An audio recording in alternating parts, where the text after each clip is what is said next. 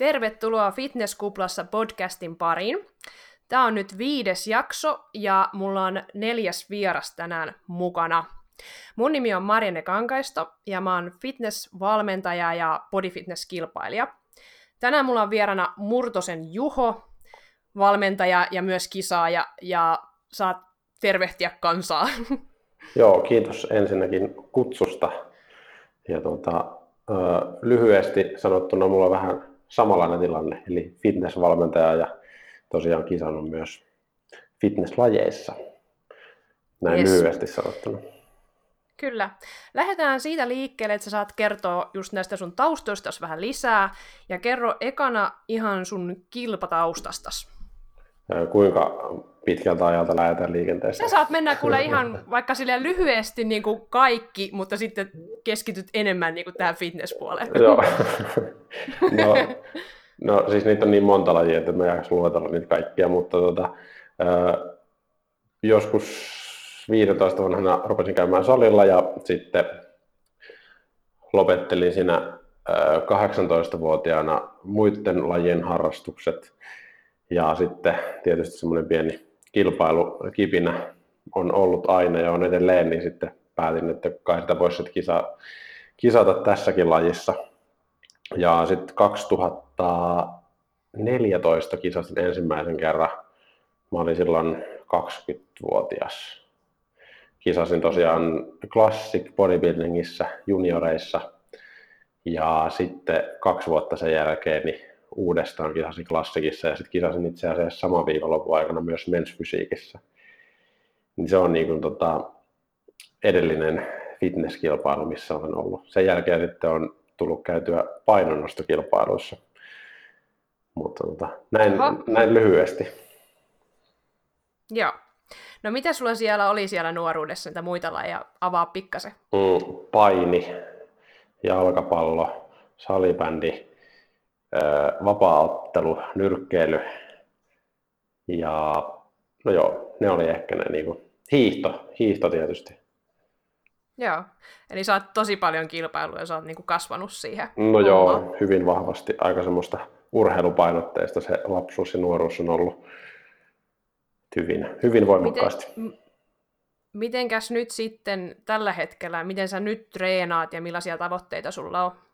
No varsinkin kun oma työ on ollut viimeiset melkein neljä vuotta niin, kuin, niin vahvasti kuntosalitreenaamista ja tota, tai siihen liittyvää ja kehon koostumuksen parantamisen ja sitten erityisesti sit vielä viime vuosina niin fitnessvalmennusta, niin sit sitä ehkä vähän ajatteli, että jos nyt koko elämä on pelkkää fitnessä, niin olisi hyvä ehkä jotain muutakin tehdä. Ja sitten mä päätin 2017, että mä menen painonnosto alkeiskurssille ja saan vähän, vähän erilaista tota, ajateltavaa, niin tota, sitten on tavallaan osittain se treenaaminen on ollut painonnostotreeniä, mutta käytännössä tällä hetkellä siis öö, treenaan kaksi kertaa viikossa painonnostoa ja sitten sen lisäksi podaan kaksi kertaa viikossa. Ja tämä on ollut nyt melkein okay. viimeiset pari vuotta hyvin samankaltainen tämä kaava. Eli se on vähän niin kuin puolet ja puolet. Miten sä koet, että se painonnosto on muokannut sun fysiikkaa? Mm, ei, ei mitenkään. ei mitenkään. Ei mitenkään. Samana pysynyt. no ei se, ei se oikeastaan ole muuttanut sitä hirveästi mihinkään suuntaan. se on ehkä, että on saanut semmoisia hyviä juttuja sieltä niin kuin työhön ja sitten jollain tapaa omaan treenaamiseen ja sitten ehkä se tärkein, että on saanut niin kuin muuta ajateltavaa kuin fitness. Kyllä. Niin se on ehkä ollut se tärkein juttu. Että ehkä semmoiset tietyt voimantuotto-ominaisuudet on parantunut, mutta ei se niinku fysiikkaa Joo. ehkä. Ehkä epäkkäät voi olla himpun verran isommat, mutta ei kyllä mitenkään muuten. niin sanoit, että on, on tuonut juttuja sitten ihan tuon valmentamiseen, niin minkälaisia konkreettisia asioita se on tuonut? No käytännössä kun on nähnyt ja on itse asiassa päässyt myös niin kuin valmennukseen, että on itse ollut siinä valmennettava roolissa, niin se on tehnyt hirveän Joo. hyvää. Ja sitten on tavallaan, niin painonnostossa on tavallaan samalla lailla siellä on, ratkaistaan niin kuin haasteita ja ongelmia, mitä siinä treenaamisessa on, mutta kun se on niin taitolaji, mm, niin niitä ongelmia tavallaan lähestytään samankaltaisesti, mutta niitä ratkaisuja ja keinoja niiden ongelmien selättämiseen on jotenkin niin, kuin niin paljon enemmän. että mä koen, että se on jotenkin niin kuin tietyllä tapaa niin kuin monimutkaisempaa se itse treenaaminen, koska siinä on niitä ominaisuuksia vähän enemmän. Niin on ehkä saanut perspektiiviä siihen, että niin kuin hyvin perinteisesti myös voimaharjoittelussa, niin se on oikeasti aika simppeliä hommaa ja että ei ehkä ole hirveästi tarve lähteä miettimään sitä niin monimutkaisesti sitä tekemistä, mitä sitä ehkä on joskus miettinyt. Kun painonnostossakin, mikä on niin, niin tavallaan siinä on se taito, taito niin vahvasti mukana ja se on niin tekninen laji, niin siinäkin päästään hyvin yksinkertaisilla ja tämmöisillä niin kuin loogisilla ratkaisuilla eteenpäin ja sitten taklaamaan tavallaan niitä ongelmia ja haasteita, mitä esimerkiksi jossain tietyssä nostossa voi olla.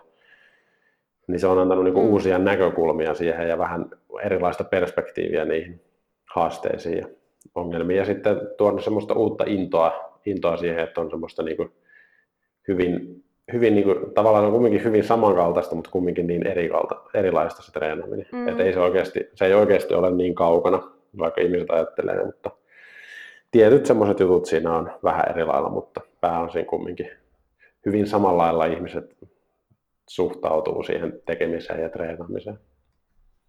Kyllä, kyllä. Tota, osaako heittää jotain esimerkkiä jostain, jos on tullut joku ongelma jonkun ö, liikkeen kanssa, niin niin just tästä, mistä sä selitit, niin Ehkä just tämmöiset, sulle mieleen? No joo, siis niin... tietty, esimerkiksi tämmöisiä tiettyjä mielikuvia, että mm. niin kuin, miten sä selität jonkun jutun ö, ihmiselle, että jos niin kuin, treenitekniikassa on joku ongelma, et, niin kuin, tai mitä ajattelee sillä hetkellä, kun nostaa. Ihan, mm. ei tar- ihan sama, onko se painonnosto nosto vai onko se jalkakyykky tai penkkipunnerus, niin tota, ehkä sitä kautta on saanut, mä nyt en osaa että suoraan tässä nyt ulkoa tätä esimerkkiä, ne ennemmin tulee just siinä niin tilanteen, tilanteen lomassa, kun on semmoisessa tilanteessa. Mutta tota, ehkä tuommoisia niin kuin, ää, ajatustyökaluja niin kuin itselle ja sitten erityisesti valmennettaville, mitä on Kyllä, tota, joo. saanut siitä. Mä en tiedä, saako tuosta mitään selvää, mutta... Tota... Niin, eli vähän niin kuin siihen fokukseen, että, että missä se on silloin. Kyllä, joo. kyllä. Joo. Joo, no okei, no sitten sä voisit vähän kertoa sun taustoista sit valmentajana, eli tota, ihan mistä sulla on tullut innostus lähteä valmentaa ja miten sä oot kouluttautunut, mitä sä oot niinku lähtenyt tekemään aluksi. Joo. Saat sieltä vapaasti kertoa. Silloin 2014 kisojen jälkeen, kun mä koin itse, että ne ei niinku, se lopputulos ei ollut tyydyttävä, mikä nyt harvoin on Joo. 20-vuotiaalla hirveän tyydyttävä se lopputulos. Mm. vähän pidempi prosessi, mutta silloin mä, niinku, mä olin itse asiassa ennen sitä, niinku joskus niinku 15-vuotiaasta eteenpäin hirveän kiinnostunut niinku, siitä niinku, ihan fysiologiasta, mitä niinku, treenaamiseen liittyy. Ja sitten mä nyt ajattelin, että kaikki mun kouluttautuneen muu, että mä en halua, että mun ammat, niin työ on urheiluun liittyvää, niin sitten mä vähän niin sivuutin kaikki ne ajatukset siitä, että vaikka minua kiinnostaa niin kuin fysiologia ja siihen liittyvät asiat, treenaaminen, niin vähän sivuutin, mutta sitten sit niiden kisojen jälkeen niin mä jotenkin, mulla tuli semmoinen ajatus, että mä haluan tietää kaiken, että niin kuin näin ei käy, ei se nyt niin huonosti mennyt, se kerta se meni ihan hyvin, mm. mutta niin kuin semmoinen ajatus oli siinä, että mä haluan tietää itse kaiken, että mä oikeasti tiedän, mitä tapahtuu ja miksi tapahtuu ja miten mä voin ennaltaehkäistä haasteita ja ongelmia ja sitten jos niitä tulee, niin miten mä ratkaisen, ratkaisen ne ongelmat ja mistä ne ylipäänsä ne ongelmat on syntynyt. Sitten mä siinä niin kuin kaksi vuotta niin itse, itse itseäni valmiisin niihin seuraaviin kisoihin ja ne meni niin kuin tosi tosi paljon paremmin ja se tavallaan tuntui, no niin kuin oli tosi miellyttävä prosessi. Ja sitten siinä niin kuin matkan varrella niin sitten tavallaan niin kuin auttelin, eli vähän tällä niin kuin puoskaroin tota, niin kuin, en nyt valmentanut suoranaisesti, mutta sillä niin kuin, ehkä pohdin näitä asioita silleen, ihan, ihan kumminkin hyvältä pohjalta vielä vaikka ne jälkikäteenkin niin ajattelee. Ja sitten niiden kisojen jälkeen niin sitten mä ajattelin, että okei, että mä kyllä mä niin tykkään tästä hommasta niin paljon, että tota, ö, olisi kiva niin tehdä sitä vähän enemmän. Ja sitten muut asiat vähän rupesi elämässä niin kiinnostamaan vähemmän ja tämä nousi niin isompaa roolia. Ja sitten mä päätin, että okei, että no nyt mä lähden tuonne Rovaniemelle fitnessvalmentajan koulutuksen, mikä kestää vuoden. Ja sitten siinä opiskelen PT-jutut ja mitä kaikkea siihen nyt sisältykään ravi, ravi, ravintovalmentajan koulutusta ja liikuntalääketieteen perusopinnot ynnä muut. Päätin, että menen sinne ja sitten siitä se, niin kuin, sen jälkeen se homma lähti oikeastaan liikenteeseen ja sitten sen jälkeen on tullut kouluttauduttua tota, vähän lisää myös. Ja aion kouluttautua myös jatkossa lisää. Tällä niin kuin lyhyesti tämä prosessi tähän niin kuin valmentajaksi. Joo, joo. Öö, sanopa vielä ne sun tota, sijoitukset nyt sitten, ne kiinnostaa. Öö, ensimmäisissä kisoissa mä olin se oli sitä aikaa, kun Junnu Klassikissa oli joku 20 kisaajaa ja molemmilla kerroilla, kun mäkin olin, niin oli se 20 kisaajaa. Ensimmäisellä kerralla mä olin öö, seitsemäs, jäin pisteen finaalin ulkopuolelle. Ai ai. Joo. ja sitten toisella kerralla mä olin kolmas, öö, olin tasapisteessä kakkoseksi tulleen kanssa. Ah. Ja sitten sit, no fysiikissä oli myös tosi tota, paljon silloin kisaajia. Silti mä taisin olla viides ehkä samalla viikonloppuna, kun olin siinä klassikissa. Ja. Olin kolmas, tai no, tasapiste, no kolmas oli tasapisteessä kakkosen mm. kanssa. Joo, ne on, Joo, ne on mun tota, fitness-meriitit itse siellä lavalla. Onko sulla ajatusta mennä itse vielä kisaa?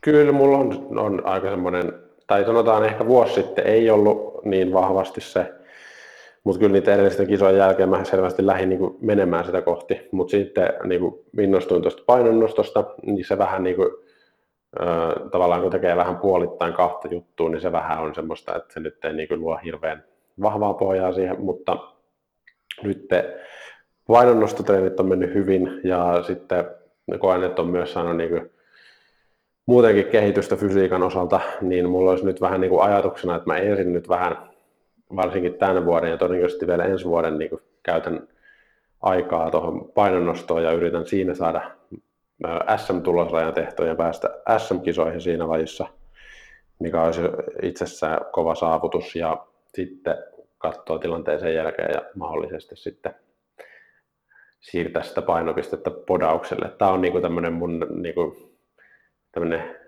mielikuva, että miten se voisi ehkä mennä. Eli 2000, ehkä 2024 voisin tota kilpailla tota, fitnesslajeissa taas todennäköisesti. Katsotaan. Mutta, Koska sitten tässä painonnostossa? Öö, no siinä nyt, mä olin edelliset kisat, kävin viime joulukuussa. Ja nyt, no viimeistään ainakin nyt teen, olikohan elo- vai syyskuussa, jos on kisoja, saa nähdä miten niiden kanssa käy, niin, tota, niin. niin olisi painonnoston Etelä-Suomen mestaruuskisat Okay. Niin olisi semmoinen seuraava semmoinen välietappi. Mikä sulla nyt oli se joulukuun kisa, missä se, se oli? Se oli ihan Helsingissä, se on tämmöiset, tämmöiset hyvin pienet tämmöiset kuukausittaiset, ihan kuukausikilpailu tota, nimellä kulkevat semmoiset pienet, pienet kisat tuossa Ruskeasuon urheiluhallissa.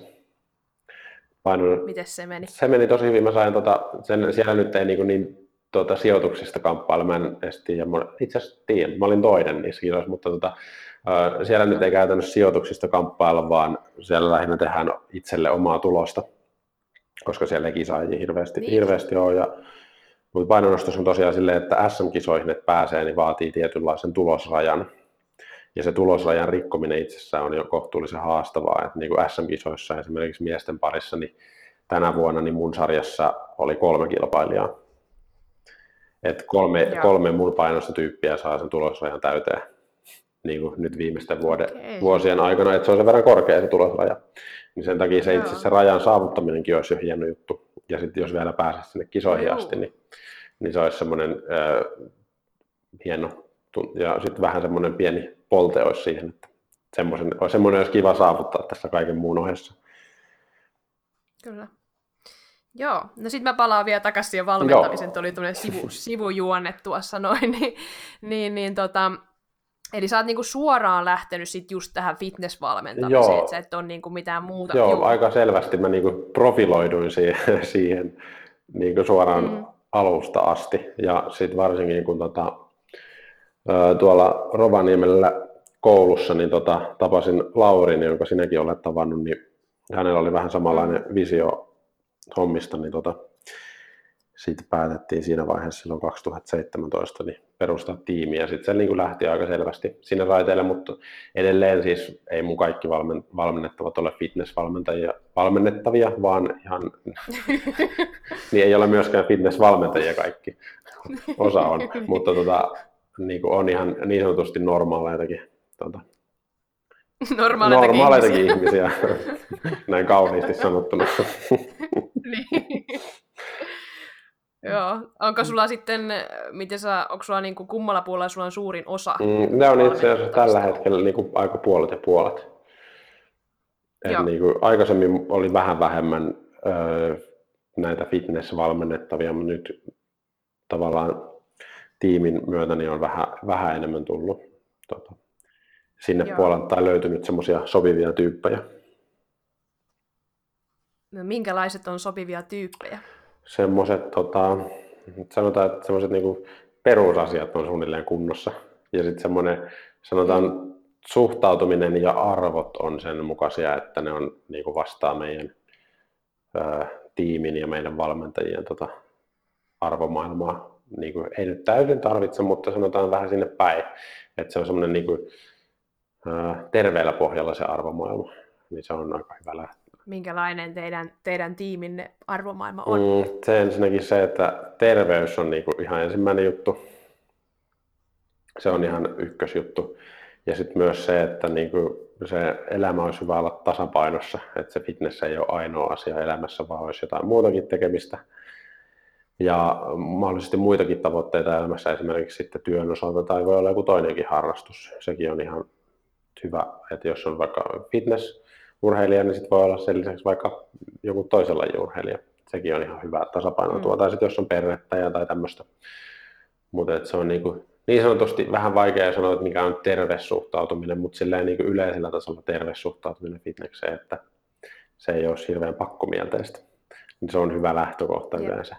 Mutta tota, ei se nyt ihan aina välttämättä se tilanne ole semmoinen, mutta tota, se olisi niin pyrkimys ja sitten varsinkin, jos valmennettavalla on itse halu siihen viedä sitä sinne niin, kuin niin sanotusti terveempään suuntaan, niin kyllä, se on kyllä. tärkeä juttu. Mm. Tämä on hyvä tälleen kuulijoille tiedoksi. Mä, Juhohan auttaa minua, minua tässä, kun olen itse, itsekseni mennyt jonkin aikaa, mutta tosiaan toi, että olisi muuta elämässä, niin ei toteudu täällä. Mutta siihen pyritään. mutta ei siitä sen enempää. siihen pyritään. Kyllä. Joo.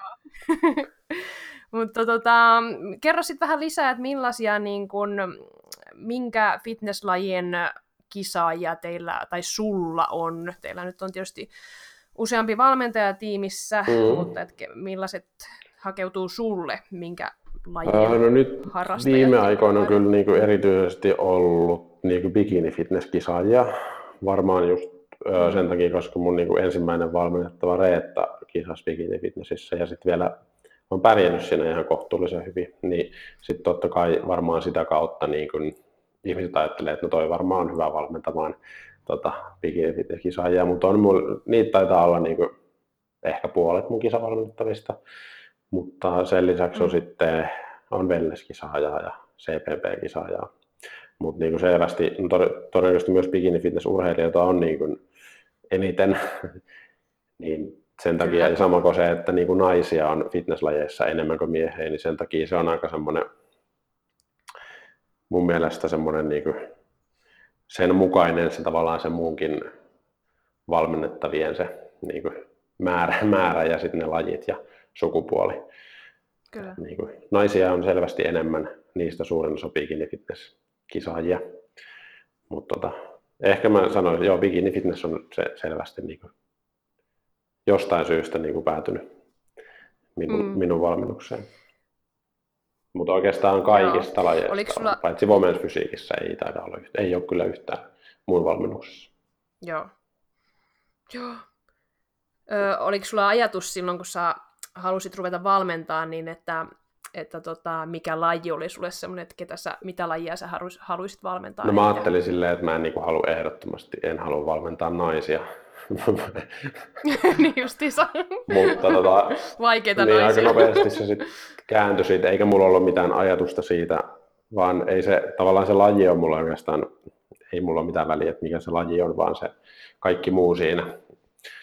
että miten siihen suhtautuu siihen tekemiseen ja, ja sitten se, että jos mä voin olla avuksi ylipäänsä siinä prosessissa, niin se on, se on tärkeä juttu. Sitten jos on ihan sama mikälainen on, mutta jos mä en pysty olemaan siinä niin avuksi, niin sitten mä oon väärä, väärä, väärä henkilö siihen, siihen tota prosessiin. Mutta kyllä mä niinku, nykyisin mä sanon, että mä valmen, valmennan mieluummin naisia, koska mä koen, että se on paljon helpompaa kuin miesten valmentaminen.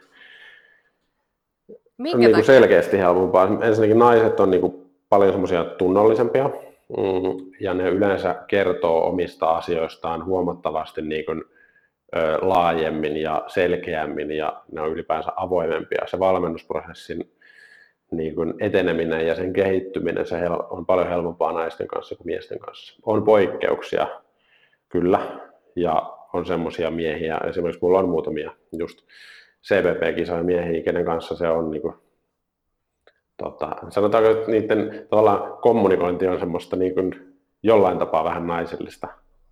Siis hyvällä tapaa. Mm. Että ne pystyy niin kuin, kertomaan rehellisesti omista asioistaan ja tuntemuksistaan. Niin, mm. Mutta keskimäärin se naisilla vaan ne on paljon parempia siinä kertomaan omista tunteista. Mm. Niin mä koen, se on paljon tavallaan antoisampaa ja se on paljon äh, helpompaa ja siinä pääsee niin kuin oikeasti tekemään vähän laajemmalla informaatiolla sitä hommaa ja niin kuin vaikuttamaan siihen tekemiseen niin kuin positiivisella tavalla. Kun on jotain, mistä ottaa niin sanotusti niin kuin kiinni tavallaan jostain ajatuksesta ja pystyy sit sitä kautta niin kuin viemään sitä ajattelumaailmaankin tavallaan semmoiseen suuntaan, että se tekeminen kehittyy.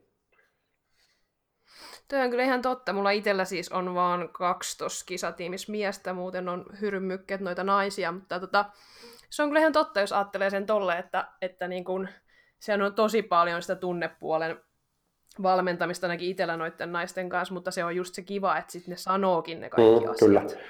Ja sitten miehet on vähän just... Että sitten mm, pääsee tarttumaan. Kyllä, se just. Mm. Ja sitten miehet on monesti vähän semmoisia, ne tykkää vähän kokeilla ja vähän, tiedätkö, siinä on semmoista vähän semmoista show monesti mukana niin naiset on, ne tekee ne jutut niin kuin tunnollisemmin ja monesti niin kuin, niin kuin jotenkin paremmin tavallaan. Mutta naiset Toki myös aika paljon sitten miettii ja analysoi ja ahdistuu. Mm, se on totta, se on totta. Sitäkin on, sitäkin on havaittavissa. tota, äh, kerro sitten vähän vielä, sä Laurin tapasit siellä koulussa ja miten sitten muuten teidän tiimi, miten se on koostunut yhteen niin kuin valmentajapuolella?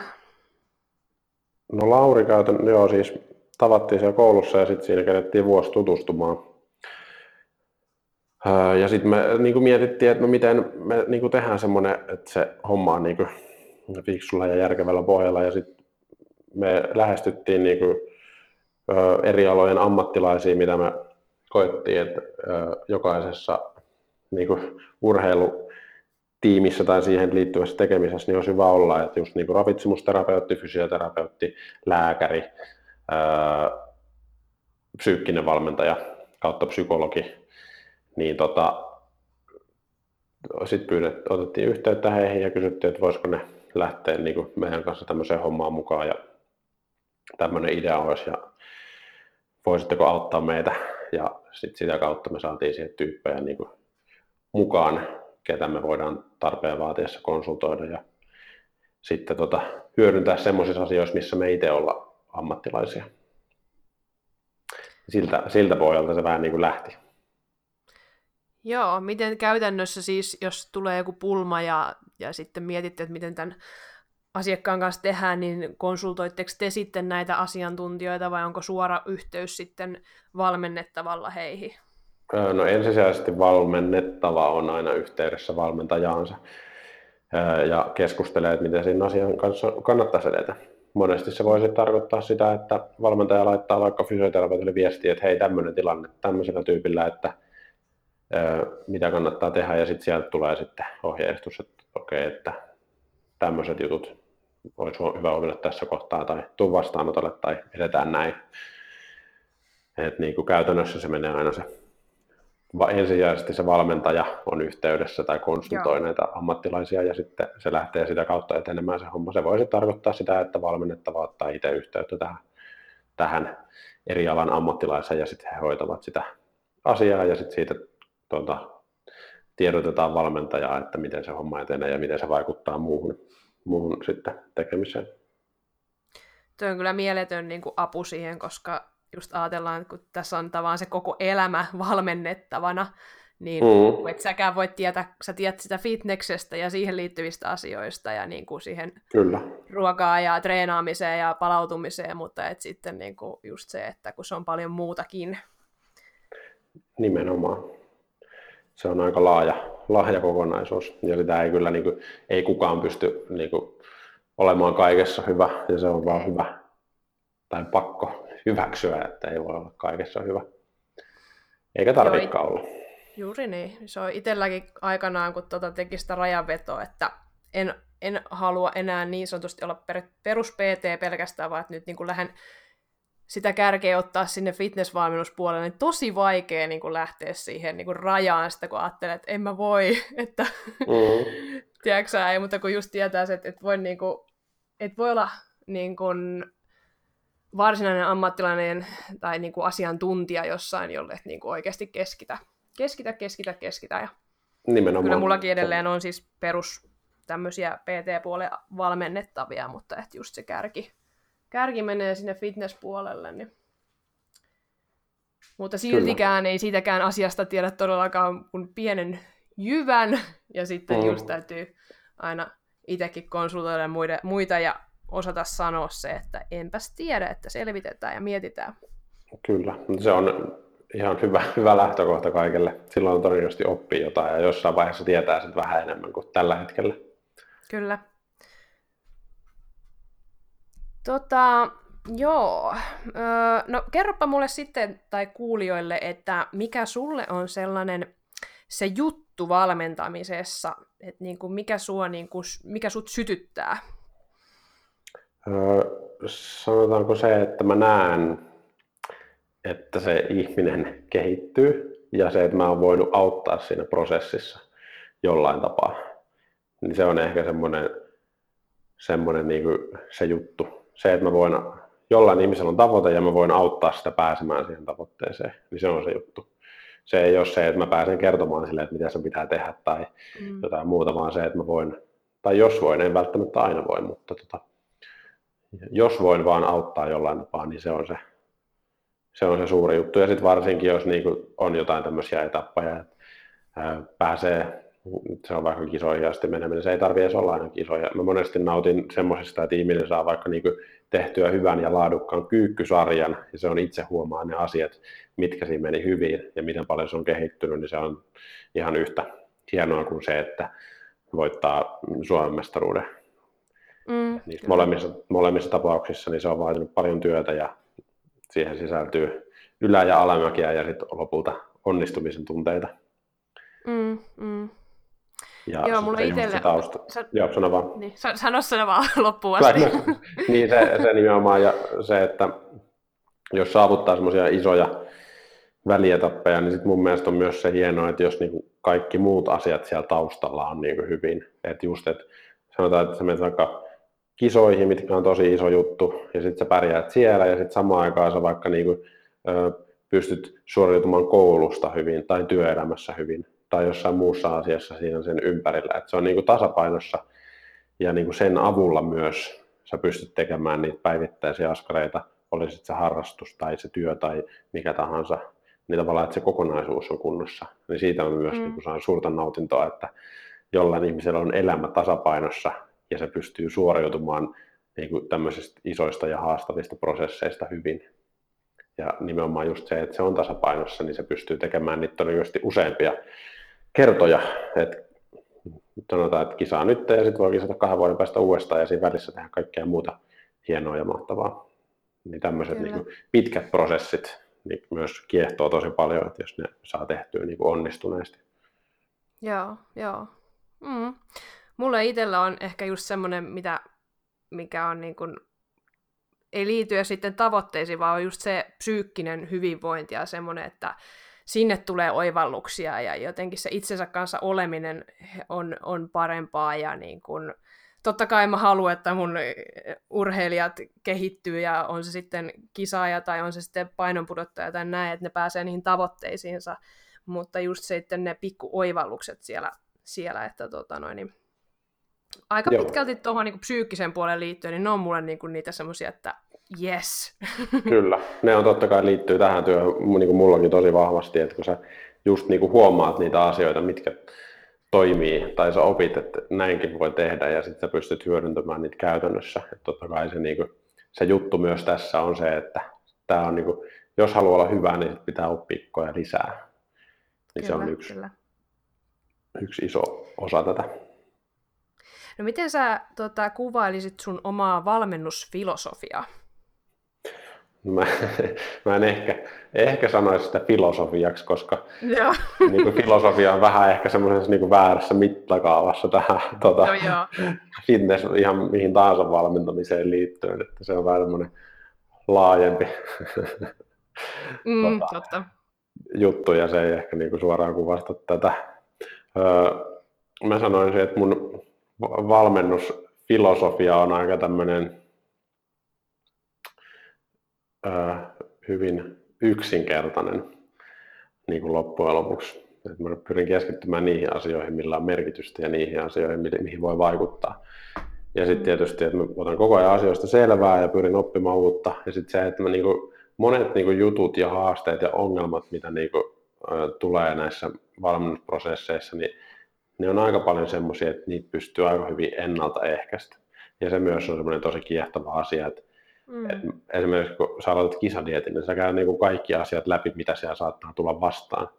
Vaikka tämmöinen koronavirus, mm. niin tämmöisenkin voisi käytännössä, ne ei nyt välttämättä niin kuin tietää etukäteen, mutta on todennäköistä, että tulee jotain vastaan, ne voi olla isompia tai voi olla että joku läheinen kuolee tai mitä tahansa, niin miten niissä tilanteissa toimitaan ja miten niin kuin niitä voidaan ennaltaehkäistä tai niin kuin, miettiä niitä työkaluja, että miten niistä päästään yli.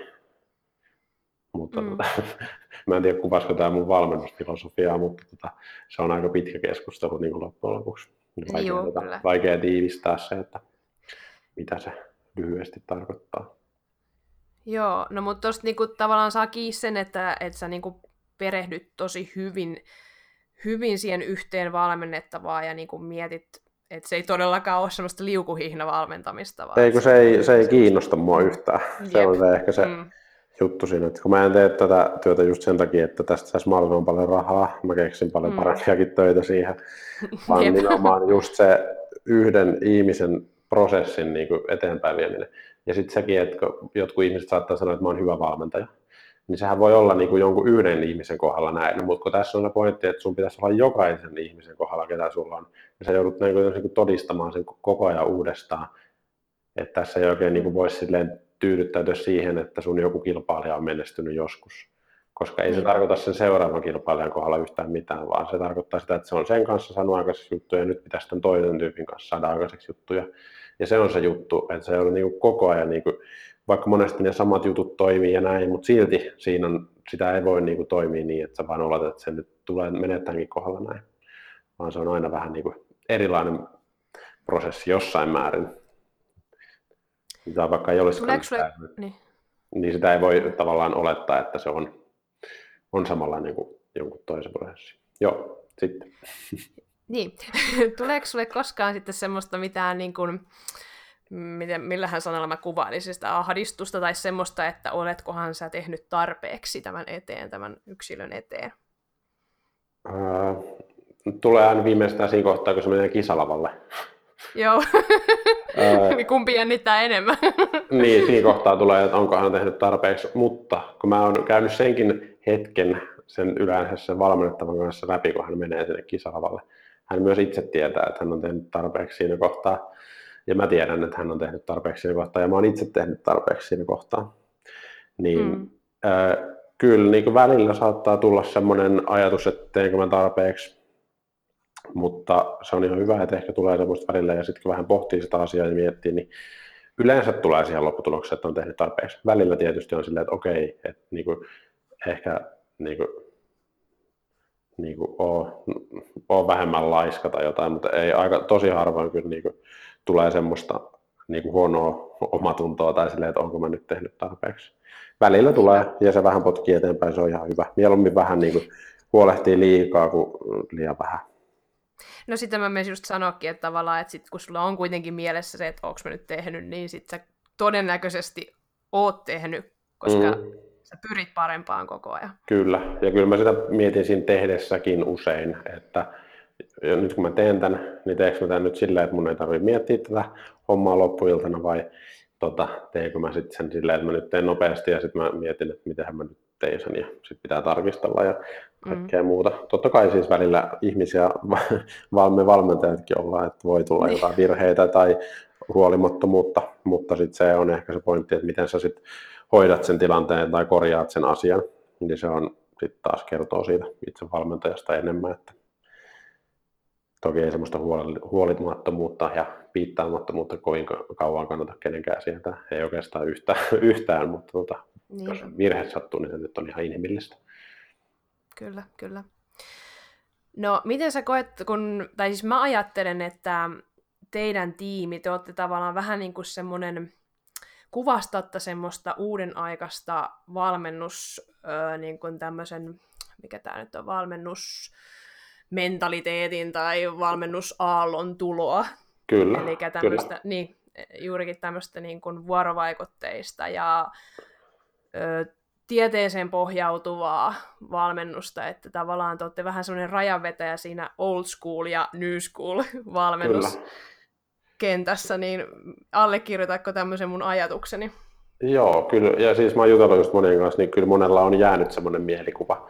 Vaikka me nyt ei hirveän paljon niin olla esillä missään, tai no okei, okay, siis jotain YouTube-videota on ja näin, mutta niin kuin sillä, niin kuin valmennustiiminä niin ei meillä hirveästi ole ollut mitään hirveästi, että se on enemmän meidän urheilijat on ne, ketkä niin kuin on ollut niin kuin meidän sanansaattajia, ja se on ollut se koko idea siinä, mm. että ei me niin kuin valmennustiiminä tai valmentajina haluta olla ne, ketkä on siinä niin kuin, niitä staroja, vaan me ollaan siellä taustalla ja pyritään ottaa niitä urheilijoita, että niistä tulee niitä staroja ja ne menestyy elämässä. Ja sitten se on mun mielestä niin kuin ihan hyvin onnistunut, että me ollaan tehty meidän työ sen verran hyvin, että se niin kuin näyttää sille, että meidän valmentajat tietää, mitä ne tekee ja ne pystyy perustelemaan ja seisoo sanojensa takana ja koko ajan pyrkii oppimaan lisää.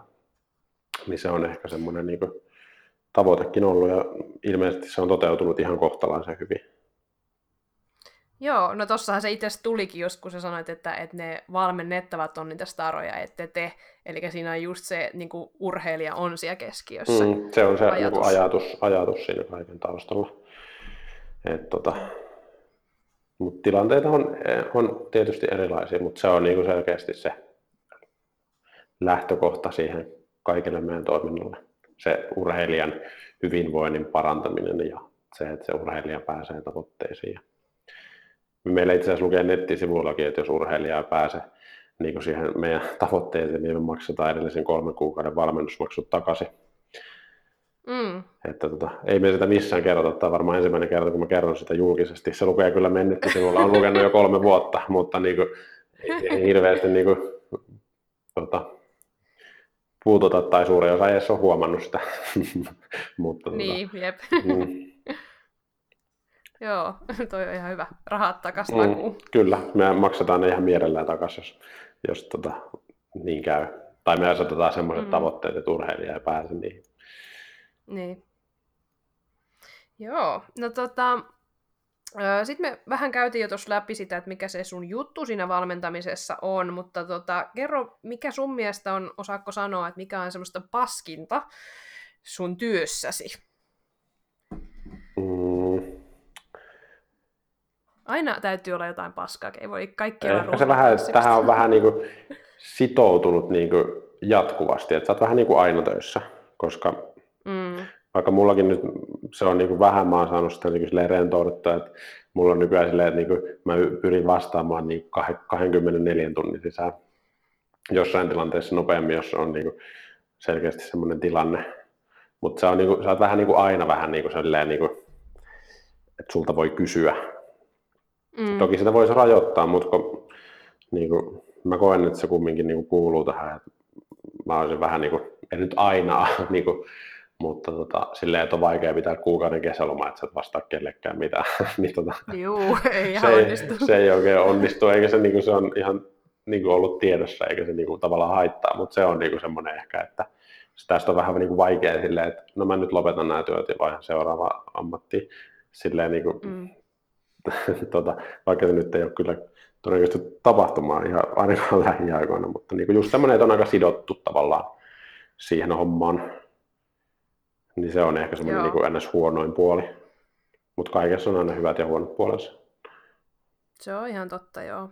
Mä itse olen tehnyt silleen, että mä oon laittanut niin kun, ö, Instagramiin ja Whatsappin ilmoitukset pois. Joo. Että mun täytyy mennä avaan, että mä näen sieltä. Ja sitten mä oon muutenkin vähän rajannut, että ei joka tuutista, että mä pistän, että sähköposti ja sitten mulla on semmoinen Syketripe-ohjelmointipalvelu, missä on chatti, niin sieltä pääasiallisesti osa kyllä laittelee Whatsappia, se on ihan Joo. ok, mutta vähän, vähän yrittänyt jakaa, että ei tule sitten Messengeriin ja Instagramiin ja sinne ja tänne ja tonne. Joo, kyllä mäkin olen itse pyr- pyrkinyt just tuohon. Mä katsoin yhdessä vaiheessa, että mulla tulee joku niinku, siis se oli,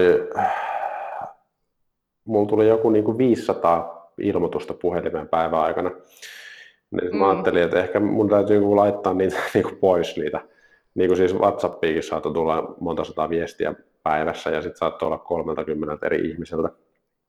Niin, tota, niin. se on vähän pidemmän päälle raskasta ja sitten Niin kuin, sieltä jää helposti sitten tota, oleellisimmat asiat vähän niin kuin veiksi, mutta mulla on ihan hyviä työkaluja siihen just, että pystyy välillä käydä tsekkaamassa ne hommat ja laittaa ylös, mitä pitää niistä tehdä ja vastata ja milloin vastata, niin se kyllä. tavallaan vähentää sitä kuormitusta, että ei mulla sen osalta kyllä niin kuin, en koe stressiä siitä tavallaan mm. siinä mielessä. Paitsi välillä ehkä silleen, että okei, että nyt on mennyt jo, mä en ole vastannut kahteen päivään, että nyt ehkä täytyisi mennä vastaamaan siltä, siltä osin, mutta ei nyt kukaan ole vielä valittanut siitä, että mun kestää liian pitkään vastata. Jos joku nyt kokee niin mun valmennettavasti, niin voi tämän jälkeen niin sit sanoa siitä, niin tota, koitetaan keksiä siihen joku ratkaisu.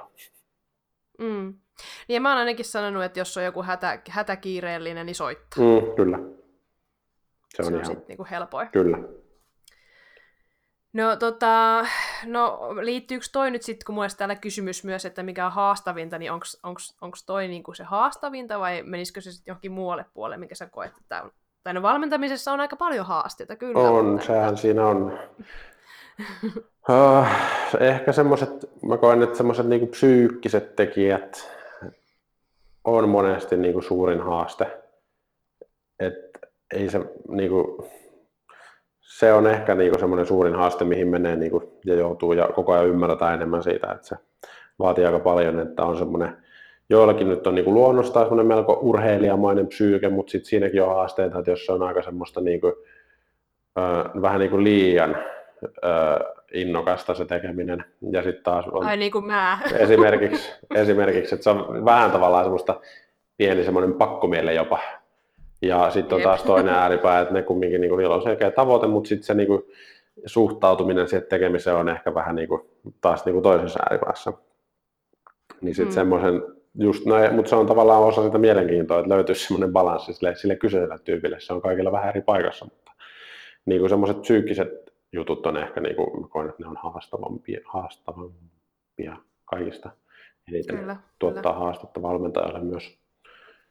Ja niiden opettaminen just silleen niin kuin jonkun nettivalmennuksen tai etävalmennuksen ää, välityksellä on myös aika haastavaa. Mm. Joo, olisi aika helppoa, jos me vaan niinku ohjelmoitaisiin ja se olisi sitten siinä mm, ja kyllä. kaikki meistä niinku pitää. Se olisi tosi helppoa. Siihen ei menisi hirveästi aikaa loppujen lopuksi. Jep, niinpä. Okei. No, mikä sitten tota noin niin, mm, no ehkä toi kivointa voisi olla sitten toi sama juttu. Meneekö se siihen, mikä on se sun juttu siinä vai onko, mitä sä sanoit, no sanotaan näin, että sä mietit sun, sullakin varmaan kyllä erilaisia päiviä, mutta mikä olisi sun päivien kohokohtia, työpäiviä? Mm, kyllä ne on ihan, siis kohokohtia varmasti sillä, että jos sä oot joku tyypin kanssa salilla ja sitten hän kokee onnistumisen tunteita. Ei välttämättä niin kuin yleensä, varsinkin semmoisissa jutuissa, mitä on vaikka tehty pitkään, on vaikka hiottu kyykkytekniikkaa vuoden verran. ja sitten se oikeasti mm. alkaa niin kuin sujumaan ja siinä on, niin kuin, siihen löytyy semmoinen hyvä tatsi ja niin kuin, suhtautuminen ja niin kuin, että hän itsekin huomaa niin kuin, onnistumisia ja siitä, että ajatusmaailma on mennyt eteenpäin ja tavallaan se effortti sitä tekemistä kohtaan on sillä tasolla, kun se pitää olla. Et mm. Tietysti semmoiset, niin kuin, ehkä semmoiset, että ratkaisee jonkun haasteen, tai ongelman ja sitten niin kuin oikeasti se menee niin kuin sit oikeaan suuntaan, niin ne on ehkä niin kuin parhaimpia hetkiä. Niin kuin mm. Niistä tulee semmoinen itselle myös semmoinen onnistumisen tunne. Mutta se yleensä myös vaatii, että sit sille valmennettavallekin tulee onnistumisen tunne. Mm. Sä oot ihan fiiliksissä ja se sille ei tunnu missään. Mm, kyllä, voi se olla niinkin. Ei sekään niinku, tavallaan, ei se, ei se haittaa mua tavallaan, että, että he, hehän siinä on keskiössä. Joo. No, kyllä, kyllä. Öö, no sitten näihin just, öö, kun sulle tulee näitä valmennuksia asiakkaita ja tota, sä varmaan kohtaat aika paljon semmoisia uskomuksia, mitä ihmisillä on. Öö, on se sitten ravintoon liittyen tai treenaamiseen tai lepoon tai mihin vaan, niin osaako sanoa jotain semmoisia yleisempiä niin kun, uskomuksia, mitä ihmisillä on, jotka ei välttämättä pidä sitten paikkaansa? No... Onko liian, laa- onko liian laaja no, mä voin nyt yrittää ottaa ensimmäisenä, mitä mieleen tulee. Joo. No, suurin osa, varmaan 90 prosenttia, ne pitää ihan liian lyhkäiset sarjatauot. Ne on mm. niin tyyli minuutin sarjataukoja. Ja se on aika yleinen, varmaan ehkä yleisimpiä. Ja sitten niin kuin se, missä mä oon huomannut varsinkin viime aikoina, kun on niin kuin huomannut sen omassa tekemisessä ja pystynyt huomioimaan muiden tekemisessä, niin semmoinen effortti, semmoinen henkinen asennoituminen niin kuin jokaista sarjaa ja toistoa kohtaan, niin se on monella tosi huonolla tasolla tai nyt huonolla, sanotaan, että se voisi olla paljon paremmalla tasolla.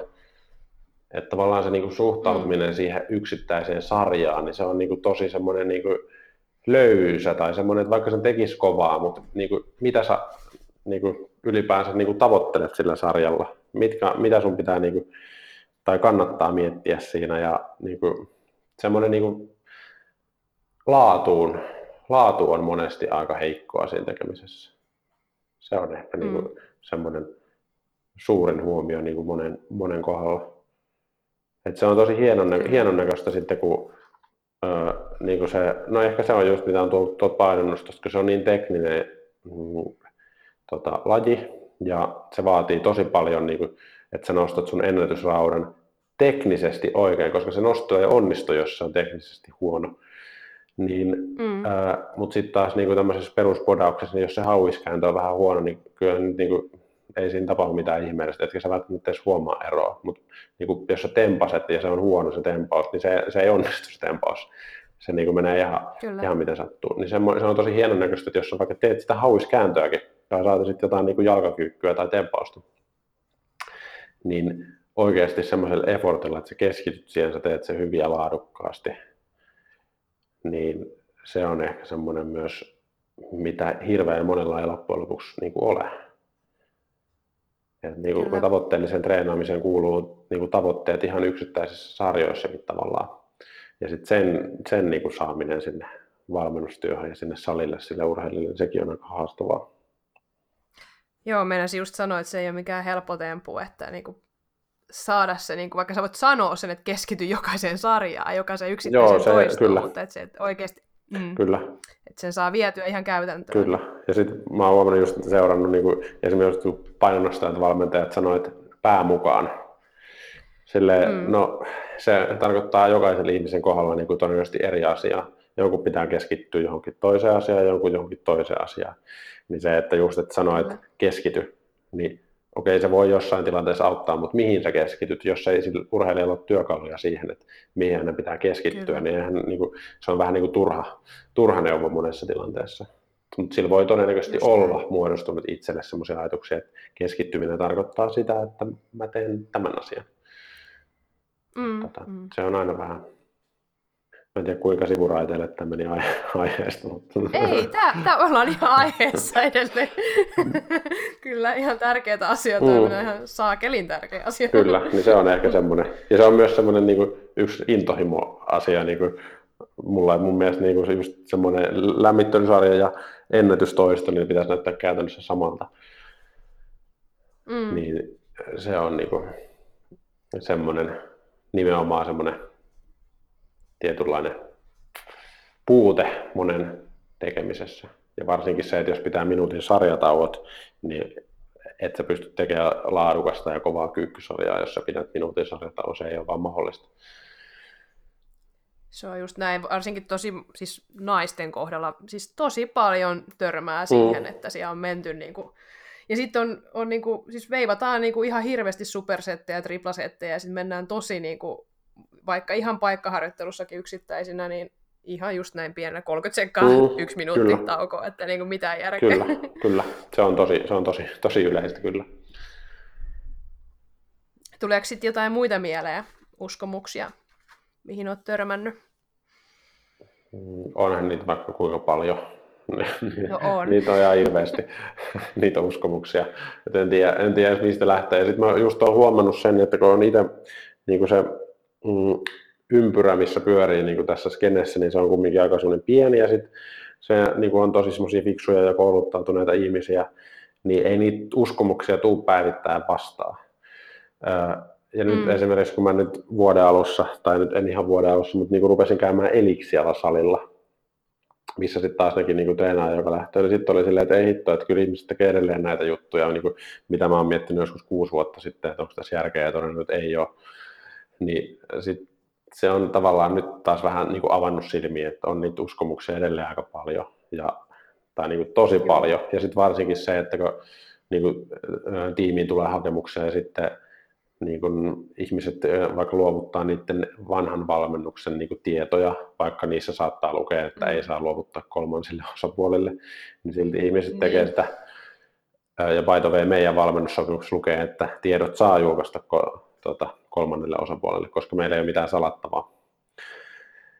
Joo. Se on outoa, että ihan kun ne olisi niin salaisia ne tiedot, että niitä ei saa julkaista, kun ihmiset julkaisivat ne kumminkin, niin tota, niin siellä on sit, Joo, mä ihmettelen kanssa Joo, siellä on siis nähnyt aika taas niin kuin joka lähtöön niin kuin sitä hommaa.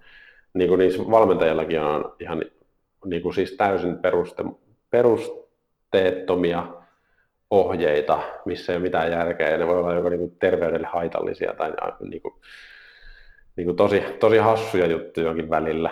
Et niin kuin, mm. se on, niitä on niin paljon, että mä en tiedä, en tiedä mistä mä lähtisin liikenteeseen. Ihan jotkut jostain Joo. tyhjän vatsan aamuaerobisesta lähtien. Niin... No se oli täällä mulla listassa, kun mä pistin Joo, muutaman tuohon, kun on näitä, että, nä, että just tulee itselle vastaan, että, että sitten asiakas sanoo, että näin on kuulunut tehdä, ja sitten mä ajattelin, no minkä takia on sun pakko, sitten sä vaikka haluaa esimerkiksi tehdä sitä mm-hmm. aamulasta aerobista. Kyllä, niin... just tämän tyylisiä silleen, että ne kuulostaa vähän niin kuin tieteeltä, että rasva palaa silloin, kun sulla ei ole kehossa energiaa, ja niin kuin, tämmöisiä niin kuin, hassuja juttuja, mutta sitten kun katsotaan kokonaisuudessaan, niin se onkin vähän eri lailla se asia. Et on niitä hurjan paljon, hurjan paljon. Et sit, yleensä niin, siinä kohtaa, kun niin rupeaa tiivistämään niitä asioita, että mitä sun kannattaa tehdä, niin se on tosi lyhyt se lista. Mutta sitten näitä asioita, mitä pitäisi niin perustella, että, tai niin kumota näitä myyttäjiä, niin niitä on niin miljoona. Et se on jotenkin niin Kyllä. se, että jos asiaa lähestyy silleen niin kuin, öö, positiivisella tavalla, että näin kannattaa tehdä, niin se lista on tosiaan, tai se viesti on melko lyhyt. Mutta sitten jos lähdetään niin kuin sitä kautta, että näitä asioita ei kannata tehdä näin, koska, niin se lista on sitten taas niin kuin, nimenomaan siinä on miljoona asiaa. Et sen takia tämmöiset mm. tietynlaiset niin kuin myytin muotovideot tai tämmöiset, niin niihin saa paljon enemmän asiaa tai tuota sisältöä kuin sitten silleen, että lähtee lähestyä just sillä tavalla, että näin kannattaa tehdä. Et se on vähän semmoinen mielenkiintoinen kenttä sekin. Niin, ja se on liian tylsä, jos sanotaan, että näin kannattaa tehdä. Niin on, sitten kaikki on silleen, että no niin kannattaakin, kyllä mä nyt sen tiesin. No sitten niin, seuraava kysymys, niin, niin, seuraava kysymys on silleen, että kannattaisi mulla ottaa kolme grammaa C-vitamiinia treeni aikana. Silleen, että no sanottiinko sitä siinä listassa? Ei sanottu, mutta silleen, että no niin. kannattaako? No, sitten silleen, no ei kannata koska tämä ja tämä ja tämä. Niin tota, se on kyllä tosi hauskaa. Mutta ihmiset on semmoisia, ne yrittää löytää semmoisia ihmepillereitä ja lottovoittoja ja kaikkea muuta mahdollista. Että ei siitä varmaan päästä ikinä eroon, mutta jos saataisiin semmoista niin. tietynlaista tota, kriittistä ajattelua kaikkea tota, tietoa kohtaan, niin se olisi ehkä se pointti siinä.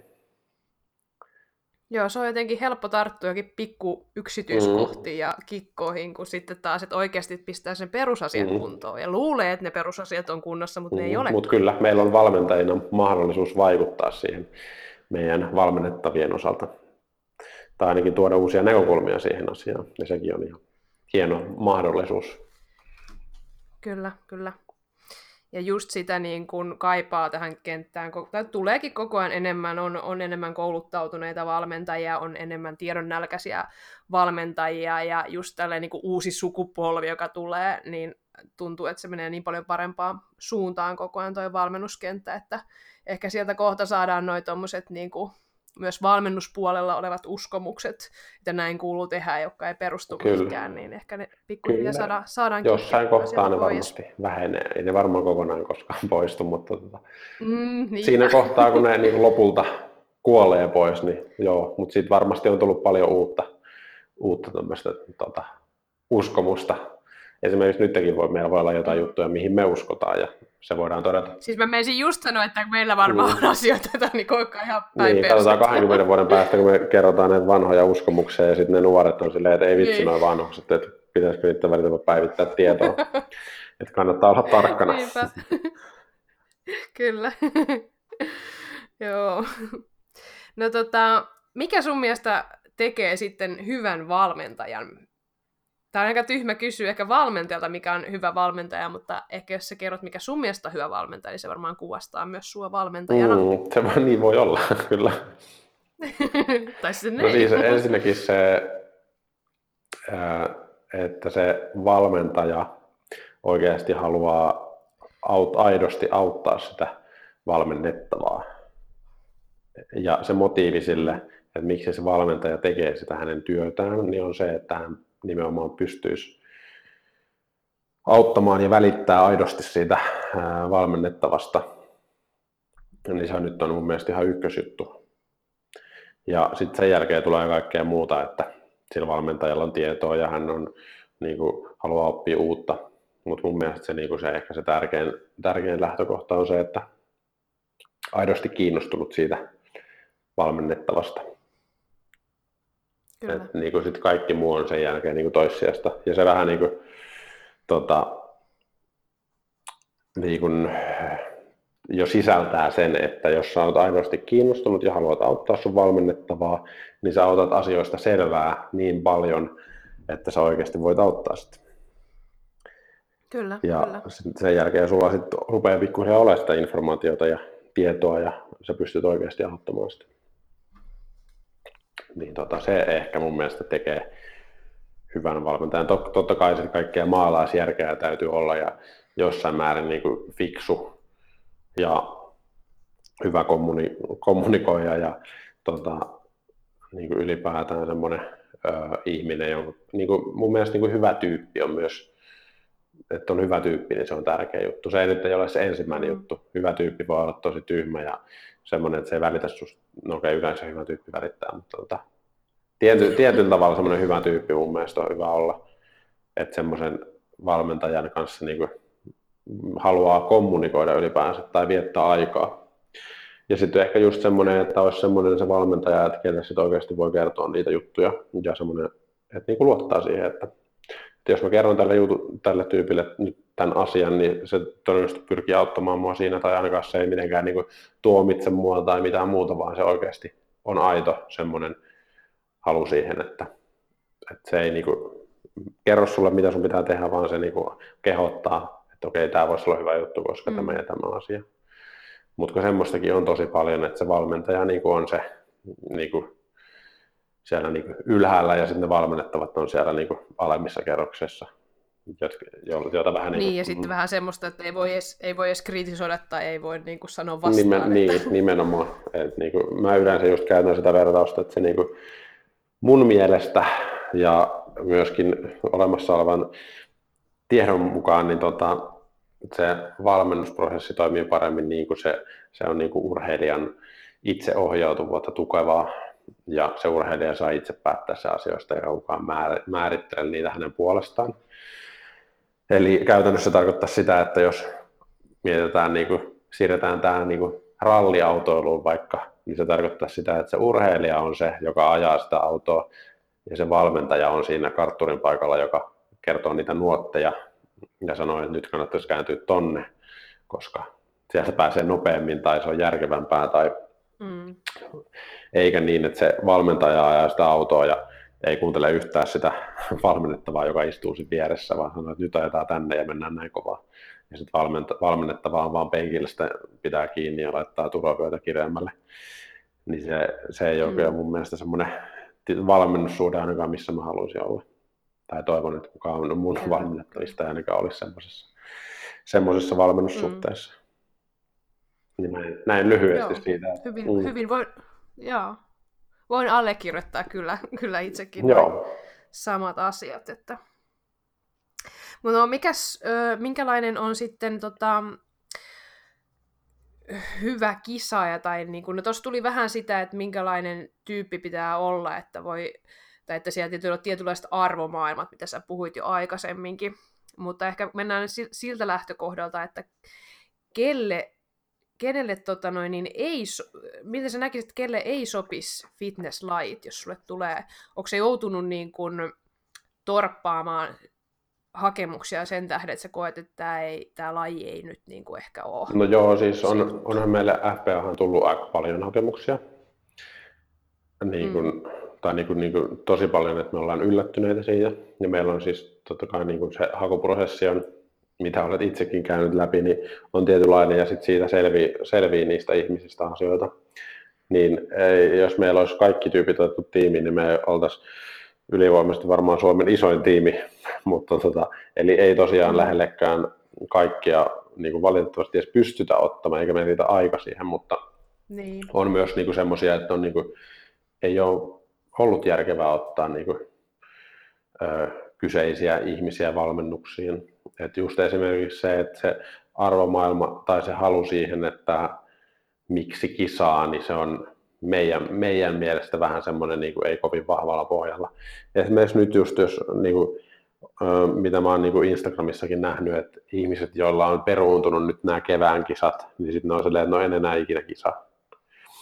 Niin mun mielestä se vähän mm. kuvastaa sitä, että se ei, ei oikeasti ollut kovin niin kuin järkevällä pohjalla se, että minkä takia kisaa, minkä takia ylipäänsä edes harrastaa sitä Kyllä. lajia. Niin ehkä se, just se arvomaailma siinä, että onko se se, niin kuin se niin kuin, ja niin kuin ei ole mitään yhtä oikeaa, että miten, mikä on se motiivi siihen kisaamiseen, mutta meidän tiimin näkemys on siihen, tai minun, en tiedä, nyt en puhu, voi puhua kaikkien puolesta, mutta niin kuin, tuota, minun näkemys on just se, että sitä tehtäisiin sitä hommaa sen takia, että niin kuin, se itse treenaaminen on siinä se juttu, eikä se, että on se, niin kuin, ne kisaavat siellä. Koska se, että jos niin kuin, kisaa niin kuin yhden kisakauden aikana vaikka kaksi kisaa ja se kisakausi on sitten seuraavaa kahden vuoden päästä, niin ei siihen niin kuin tuhanteen päivään, niin jos siihen mahtuu neljä kisapäivää, niin siinä on aika monta päivää, milloin sun pitää tehdä sitä muuta duunia.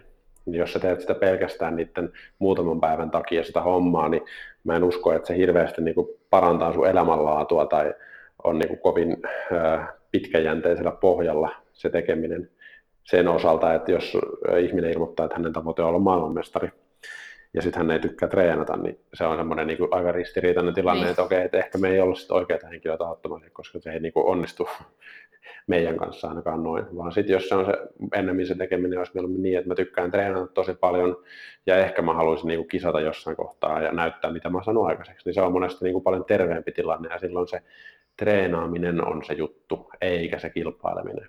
Ja niin kuin meidän nettisivuillakin lukee, että, että me emme valmenna kilpailuihin, vaan me valmennamme kilpaurheilijoita. Niin se ehkä niin kuin summaa sen tilanteen hyvin. Me nimenomaan halutaan valmentaa urheilijoita, eikä sitä varten vaan, että ihminen pääsee johonkin kisoihin.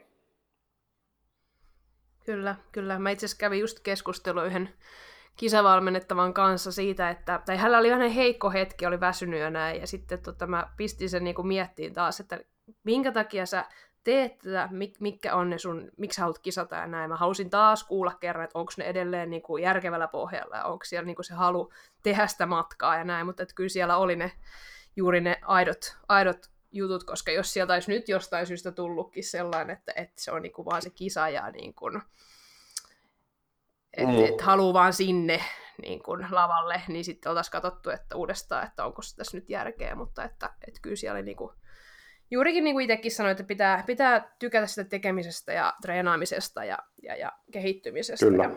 se on vähän niin kuin se, se, on vähän niin kuin se juttu tässä, tässä lajissa. Varsinkin mm, kisoja on kyllä. niin hirveän harvoin. Sepä se, sepä se. Joo, tuossa tota, tuli jo muutama, mitä multa oli kysytty. Pari, pari kysymystä tuli seuraajilta, mutta tuossa oli vielä tollanen, että minkä ikäisenä voi aloittaa tavoitteellisen treenaamisen? Onko sulla tähän näkökulma? Kyllähän tavoitteellisen treenaamisen voi aloittaa jo itse asiassa hyvinkin aikaisin. Et niinku, mm. Vähän riippuu, ei kukaan toki kymmenenvuotiaana tiedä, että hänestä tulee niinku fitnessurheilija. Niin, Toivottavasti ei. Niin, mutta niin kuin, siis käytännössä tavoitteellisen treenaamisen kannattaa aloittaa silloin, kun tuntuu, että haluaa aloittaa tavoitteellisen treenaamisen. Ja todennäköisesti kannattaa Kyllä. tehdä useampia juttuja ja kokeilla useampia lajeja. Mutta jos mietitään ihan tätä salitreenaamista, niin mä veikkaan, että kaikki ne ihmiset, jotka tätä kuuntelee, niin ne voi aloittaa sen treenaamisen saman tien.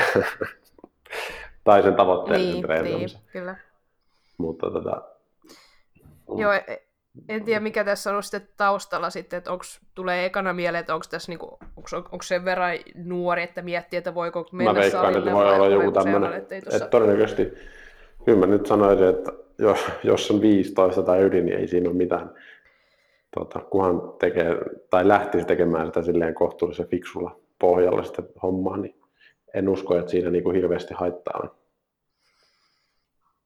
Niin ja tossakin, jos ottaa valmentaja näin, niin pystyy katsoa siinä yhdessä mm, sitten, että se olisi kyllä. järkevällä pohjalla se tekeminen heti alkuun. Että...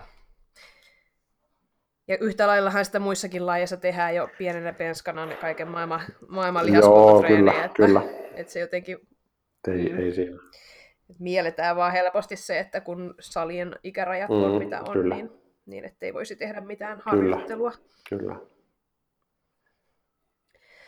Joo, tota, me aletaan olla aika lailla lopussa. Vielä viimeinen tämmöinen ajankohtainen aihe, kun nyt tämä koronavirusepidemia pyörii päällä, niin mitenkä tota, se on vaikuttanut sulla sun arkees, työarkeen omiin reeneihin, kisaajien aikatauluihin, sun muuhun? Öö, tavallaan niin kuin, se vaikuttaa aika moneltakin kantilta, että jos esimerkiksi niin mun valmennettavat ei mene salille, niin sit se voi vaatia, tarkoittaa sitä, että niin pitää keksiä jotain korvaavaa tekemistä tai sitten jotain muuta, muuta vastaavaa siihen. Niin siltä osin tavallaan töitä ainakin alkuun tuossa niin tuli hirveästi lisää, koska niin yhtäkkiä kaikki tyypit, hei, nyt tämmöinen homma, että mitä teen, ja sitten silleen, no joo, mm. tehdään tätä ja tätä. Et siinä tuli semmoinen niin ryysis siihen. Ja sitten tietysti noin niin ohjauskerrat on vähentynyt aika paljon. Et meillä onneksi tuossa niin Kulosaaressa on käytännössä yksityinen sali, missä mä voin olla oikeastaan niin kuin kahdestaan mun valmennettavan kanssa vaikka kolmen metrin etäisyydellä koko ajan, niin se vähän helpottaa sitä, mutta silti mm. niiden ohjausten määrä on, on kumminkin tippunut niin kuin 80 prosenttia. Uh, mutta sitten muuta tuommoista niin hommaa on tuota, tietysti ihan valmennus, valmennuksiin liittyen mutta tota, on se niin selkeästi vähentynyt. Mutta tota, vielä ainakin tullaan niin toimeen ja, ja tavallaan vähän enemmän vielä niin kuin on tuloja kuin menoja, niin tota, se on ihan positiivinen asia. Nyt tässä, tässä tilanteessa toivotaan tietysti, että menee mahdollisimman nopeasti ohi. Ja sitten oma, oman treenin suhteen, no, just niin kuin mä sanoin, niin toi sali tuossa 500 metrin päässä, mihin voi mennä illalla käytännössä yksin treenaamaan, niin itse asiassa mun treenit on kulkenut ihan hirveän hyvin. Et niin kuin, en käytännössä voi olla ihan hyvin semmoinen salireissu, että mä en näe muita ihmisiä koko matkalla. Mm. Niin tota, sen voi tehdä sille ihan hyvällä omalla tunnolla. Nyt mä oon massakaudella, ää, treenit kulkee, kulkee hirmu hyvin ja tota, ei niin kuin sen suhteen valitettavasti. Nyt on jäänyt vähän niin kuin enemmän tavallaan drivea siihen tekemiseen, koska on ollut vähemmän kaikkea muuta. Että sä voit niin käydä ö, mieli, mielikuvaharjoitteena sen tulevan päivän treenin läpi, mikä vie taas sitä niin kuin psyykkistä valmistautumista ja sit jokaista sarjaa ja toistoa niin parempaan suuntaan.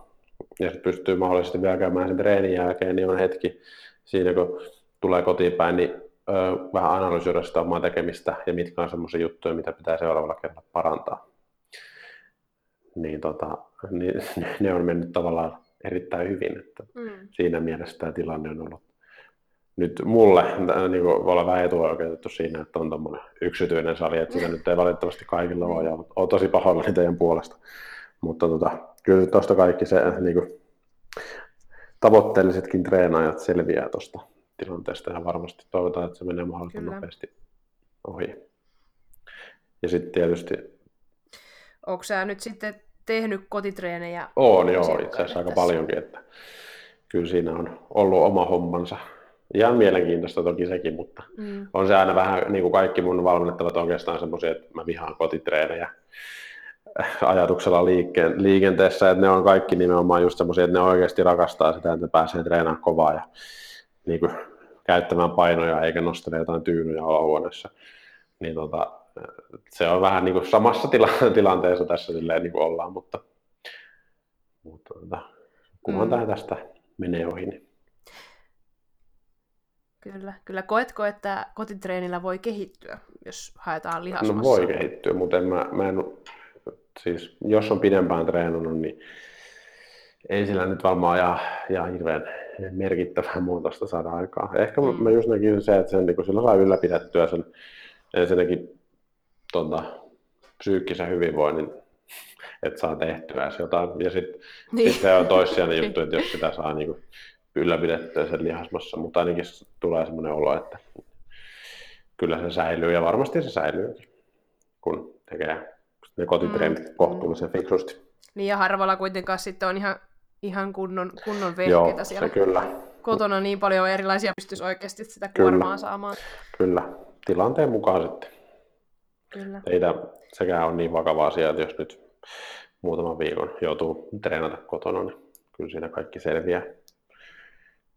Kyllä. Oliko sulla muuten keväälle menossa kukaan nyt kisaa? Ei ollut keväälle menossa ketään. Syksyllä on menossa useitakin Noniin. kisaajia.